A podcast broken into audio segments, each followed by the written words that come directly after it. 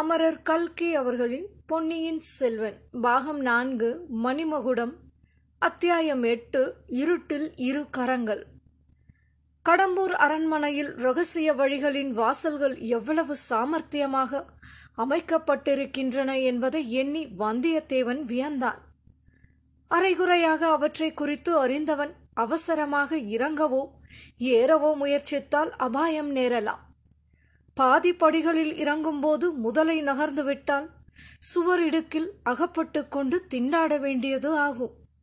முதலை அசையாமல் நிற்கிறதா என்று நிதானித்து பார்த்துவிட்டு வந்தியத்தேவன் துவாரத்து அருகே வந்து கீழே கால் வைக்க போனான்.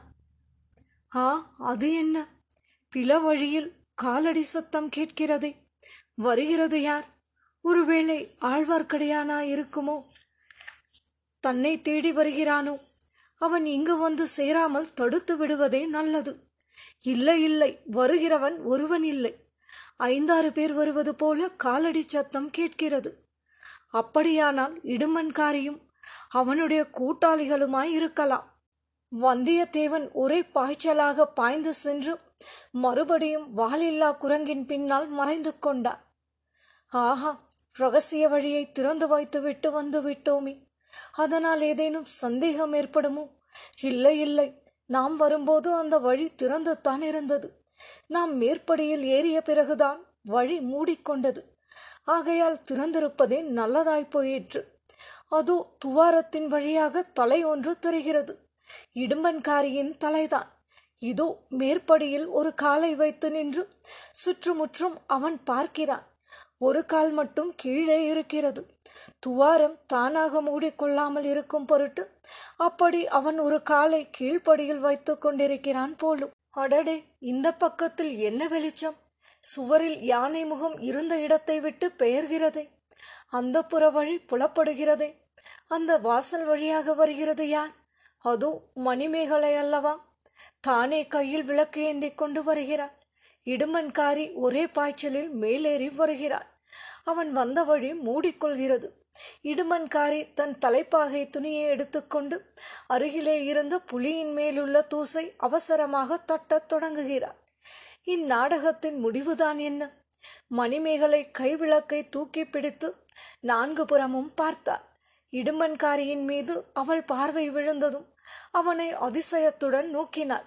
இடுமன்காரி தூசி தட்டுவதை நிறுத்திவிட்டு பதிலுக்கு மணிமேகலையை வியப்புடன் பார்த்தான். தாயே இது என்ன? இந்த வேளையில் இங்கு எதற்காக வந்தீர்கள்? என்றான்.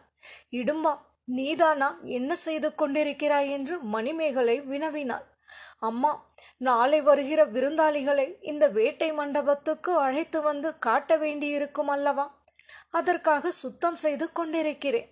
சின்ன எஜமான் காஞ்சிக்கு போகும்போது அவ்விதம் கட்டளையிட்டு சென்றார்கள்.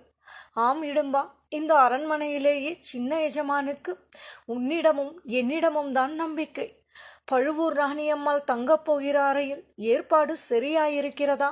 என்று பார்த்து கொண்டிருந்தேன். அப்போது இங்கே என்னமோ சத்தம் கேட்டது. நீயாகத்தான் இருக்கும் என்று நினைத்தேன்.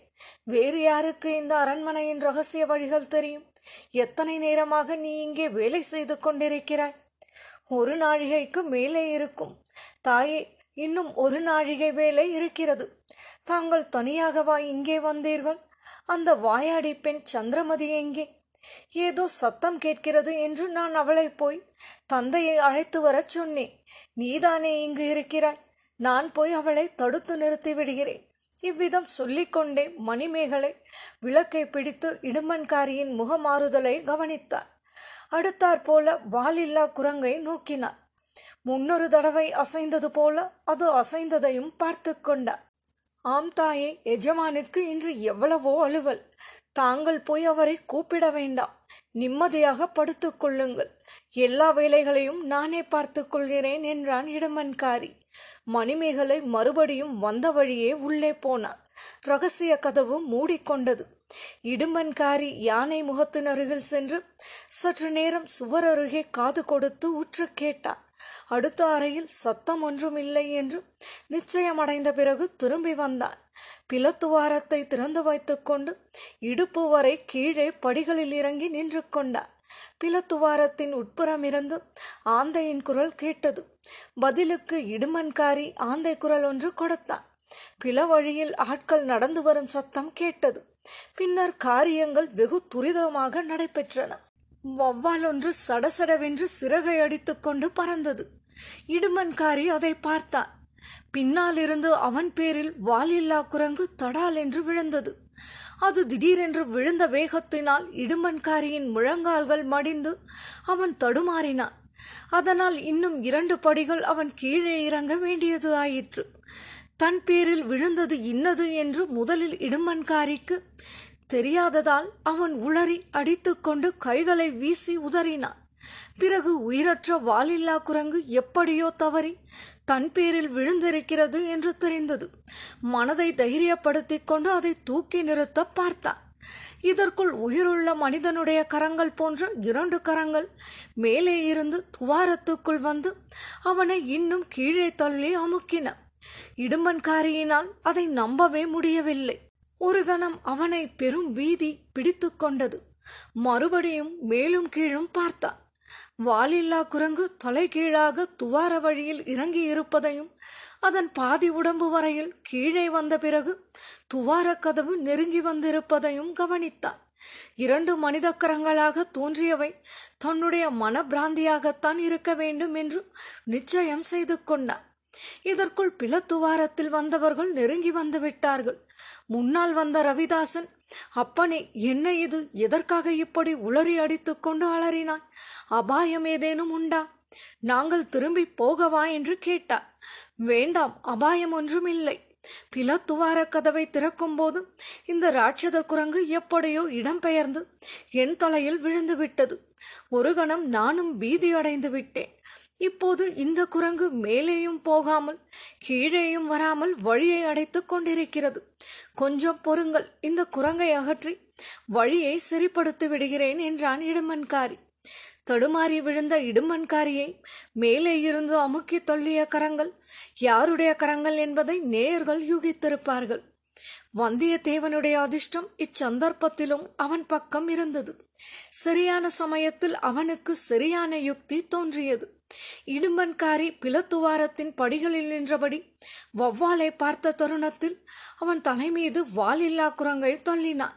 பிறகு அவன் தன்னுடைய முகத்தை பார்க்க முடியாதபடி நின்று கொண்டு கைகளினால் அவனை பிடித்து கீழே அமுக்கினான். அதன் பின்னர் வாலில்லா குரங்கையும் தலைகீழாக துவாரத்தினுள் தள்ளினான்.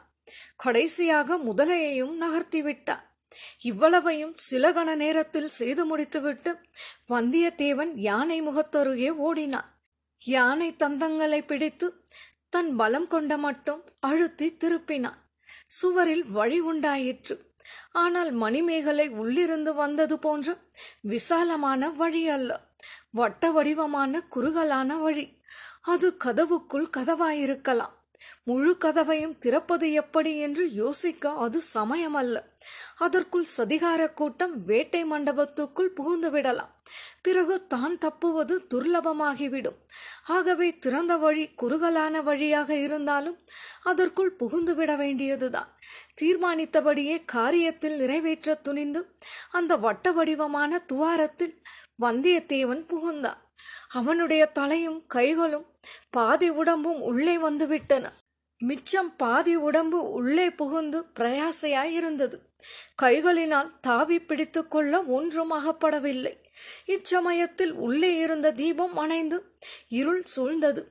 வந்தியத்தேவன் அபயம் கேட்கும் குரலில் சந்திரமதி சந்திரமதி என்னை காப்பாற்று என்றார் கலகலவென்று சிரிக்கும் பெண்ணின் குரல் கேட்டது. சந்திரமதி நீ இங்கே இருந்து கொண்டு தானா வேடிக்கை பார்க்கிறாய்? இது நன்றாயிருக்கிறதா? அதற்கு பதிலாக மறுபடியும் சிரிப்பு. அதைத் தொடர்ந்து நீ இப்படி அந்த புறத்தில் திருட்டுத்தனமாக நுழைவது மட்டும் நன்றாயிருக்கிறதா? என்று ஒரு பெண்ணின் குரல் கேட்டது. அது மணிமேகலையின் குரல் என்று வந்தியத்தேவன் தெரிந்து கொண்டார் ஆயினும் வேண்டுமென்றே. சந்திரமதி நீ வரச் சொன்னதினால்தானே வந்தேன். பின்னால் ஆட்கள் வருகிறார்கள். சீக்கிரம் என்னை எடுத்துவிடு. இல்லாவிட்டால் விபரீதம் வரும் என்றார் சந்திரமதி இவ்வளவு கெட்டிக்காரியா? இருக்கட்டும் உனக்கும் அவளுக்கும் சேர்த்து புத்தி கற்பிக்கிறேன். ஓஹோ தாங்கள் இளவரசி மணிமேகலையா? தேவி இந்த ஒரு தடவை மட்டும் என்னை மன்னித்து காப்பாற்றி விடுங்கள். இனிமேல் இம்மாதிரி தப்பு காரியம் செய்ய மாட்டேன். உங்களுக்கு கோடி புண்ணியம் உண்டு என்று கெஞ்சினான் வந்தியத்தேவன். இருளில் இரு மெல்லிய கரங்கள் வந்தியத்தேவனுடைய தோள்களை பிடித்து தாங்கி மெல்ல கீழே தரையில் இறக்கிவிட்டன. சுவரில் தோன்றிய துவாரம் மூடிக்கொண்டது.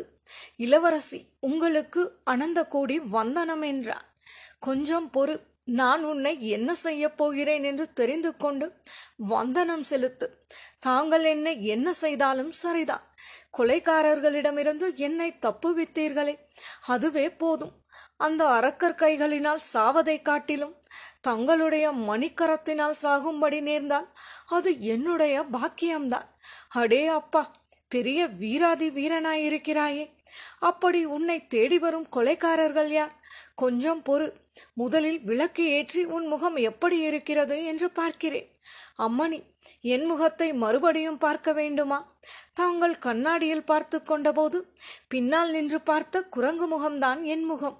சந்திரமதி வர்ணித்தாலே என்றான் வந்தியத்தேவன். இருட்டில் சிரிப்பின் ஒளியும் கைவளைகள் குலுங்கும் ஓசையும் கேட்டன. வந்தியத்தேவன் அந்த அறைக்குள் தலையை நீட்டிய போது அந்த அறையில் எரிந்து கொண்டிருந்த விளக்கை மணிமேகலை மூடிவிட்டார். அதனால் இருட்டாயிற்று. இப்போது அதன் மூடியை அகற்றியதும் தீபம் சுடர்விட்டு ஒளிர்ந்தது. அதன் ஒளியில் வந்தியத்தேவனுடைய முகத்தை பார்த்த வண்ணம் மணிமேகலை மெய்மறந்து நின்றார். பக்கத்து வேட்டை மண்டபத்திற்குள் தடதடவென்று பலர் பிரவேசிக்கும் சத்தம் அச்சமயம் கேட்டது.